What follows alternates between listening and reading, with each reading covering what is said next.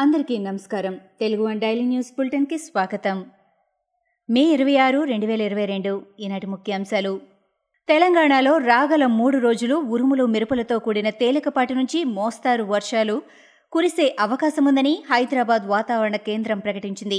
రాగల 48 గంటల్లో నైరుతి రుతుపవనాలు నైరుతి అరేబియా సముద్రంలోని కొన్ని ప్రాంతాలు, ఆగ్నేయ అరేబియా సముద్రంలోని మరికొన్ని ప్రాంతాలు, మాల్దీవులు, కొమోరిన్ ప్రాంతం, దక్షిణ తూర్పు మధ్య బంగాళాఖాతంలోని కొన్ని ప్రాంతాలపై మరింత ముందుకు సాగడానికి పరిస్థితులు అనుకూలంగా ఉన్నాయని తెలిపింది.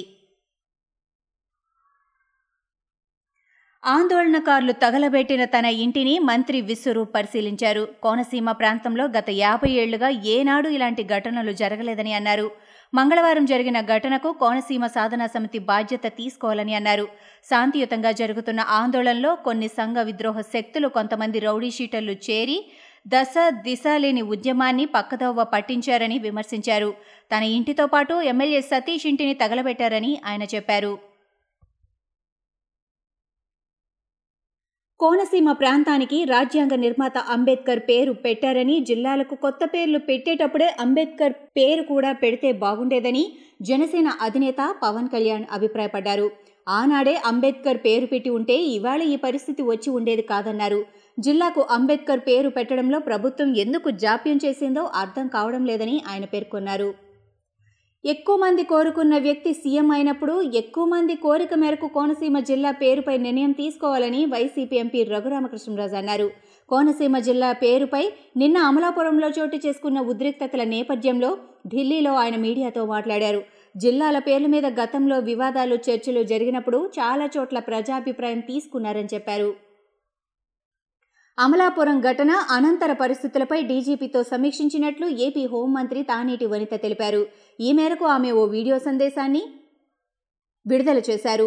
ఆందోళనలు జరగకుండా అమలాపురానికి అదనపు బలగాలు పంపామని, అక్కడి పరిస్థితులు ప్రస్తుతం పూర్తిగా అదుపులోనే ఉన్నాయని చెప్పారు. గతంలో 7కు పైగా కేసులున్న 72 మంది ఆందోళనకారులను పోలీసులు అదుపులోకి తీసుకున్నారని, వారిలో 45 మందిని అరెస్టు చేశామని అన్నారు. రాజధాని అమరావతి ప్రాంతంలోని ఎల్పీఎస్ ల్యాండ్ పూలింగ్ స్కీమ్ లేఅవుట్లలో ప్లాట్ల రిజిస్ట్రేషన్ ప్రక్రియ కొనసాగుతోందని సిఆర్డీఏ కమిషన్ వివేక్ యాదవ్ తెలిపారు. హైకోర్టు ఉత్తర్వులకు కట్టుబడి ఉన్నామని, అందుకు అనుగుణంగానే పనులు చేపడుతున్నామని తెలిపారు. ఈ ఏడాది నవంబర్ నాటికి రాజధానిలో ఎమ్మెల్యే, ఎమ్మెల్సీ, అఖిల భారత సర్వీస్ అధికారుల నివాసాలు పూర్తవుతాయని అన్నారు.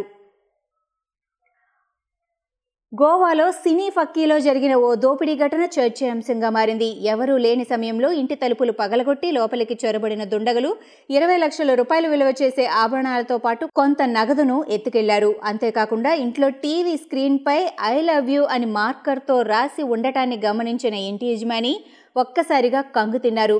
వెంటనే మార్గో పోలీసులకు ఈ ఘటనపై ఫిర్యాదు చేయడంతో విషయం బయటకు వచ్చింది. కోవిడ్తో ఇంతకాలం ఇబ్బందులు ఎదుర్కొన్న ప్రజలను తాజాగా మంకీ పాక్స్ కలవరానికి గురిచేస్తోంది. చాప కింద నీరులా వ్యాపిస్తున్న ఈ వ్యాధి క్రమంగా ఒక్కో దేశానికి విస్తరిస్తోంది. ఇప్పటికే ప్రపంచవ్యాప్తంగా 100కు పైగా కేసులు నమోదైనట్లు ప్రపంచ ఆరోగ్య సంస్థ వెల్లడించింది. మరోవైపు కరోనాలా ఇది కూడా మరో మహమ్మారి కానుందా అనే ఆందోళనలు వ్యక్తమవుతున్నాయి. ఈ తరుణంలో ప్రముఖ మెడికల్ జర్నల్ ల్యాన్సెట్లో ప్రచురితమైన ఓ కథనం కొంత ఊరటనిస్తోంది. భూసేకరణ జీవో 80A రద్దు చేయాలంటూ వరంగల్ జిల్లా రైతులు కదం తొక్కారు. హనుమకొండ హైదరాబాద్ జాతీయ రహదారిపై బైఠాయించి నిరసన తెలిపారు. జీవోను వెంటనే రద్దు చేయాలంటూ నినాదాలు చేశారు. రైతుల నిరసనలో బీజేపీ, కాంగ్రెస్, వామపక్ష నేతలు పాల్గొన్నారు. ఈ నేపథ్యంలో అవాంఛనీయ ఘటనలు జరగకుండా పోలీసులు పెద్ద సంఖ్యలో మోహరించారు. రైతుల నిరసనలతో హనుమకొండ హైదరాబాద్ జాతీయ రహదారిపై భారీ సంఖ్యలో వాహనాలు నిలిచిపోయాయి. వరుస పరాజయాలతో కుదేలవుతున్న కాంగ్రెస్ పార్టీ సంస్కరణలకు సిద్ధమవుతున్న వేళ ఆ పార్టీకి తాజాగా భారీ షాక్ తగిలింది. సీనియర్ నేత, కేంద్ర మాజీ మంత్రి కపిల్ సిబ్బల్ పార్టీకి రాజీనామా చేశారు. తాను కాంగ్రెస్ను వీడుతున్నట్లు ఆయనే స్వయంగా ప్రకటించారు. అంతేకాకుండా సమాజ్వాదీ పార్టీ మద్దతుతో రాజ్యసభ సభ్యత్వానికి నామినేషన్ దాఖలు చేశారు. మే 16నే కాంగ్రెస్ పార్టీకి రాజీనామా చేసినట్లు ఆయన మీడియాకు వెల్లడించారు.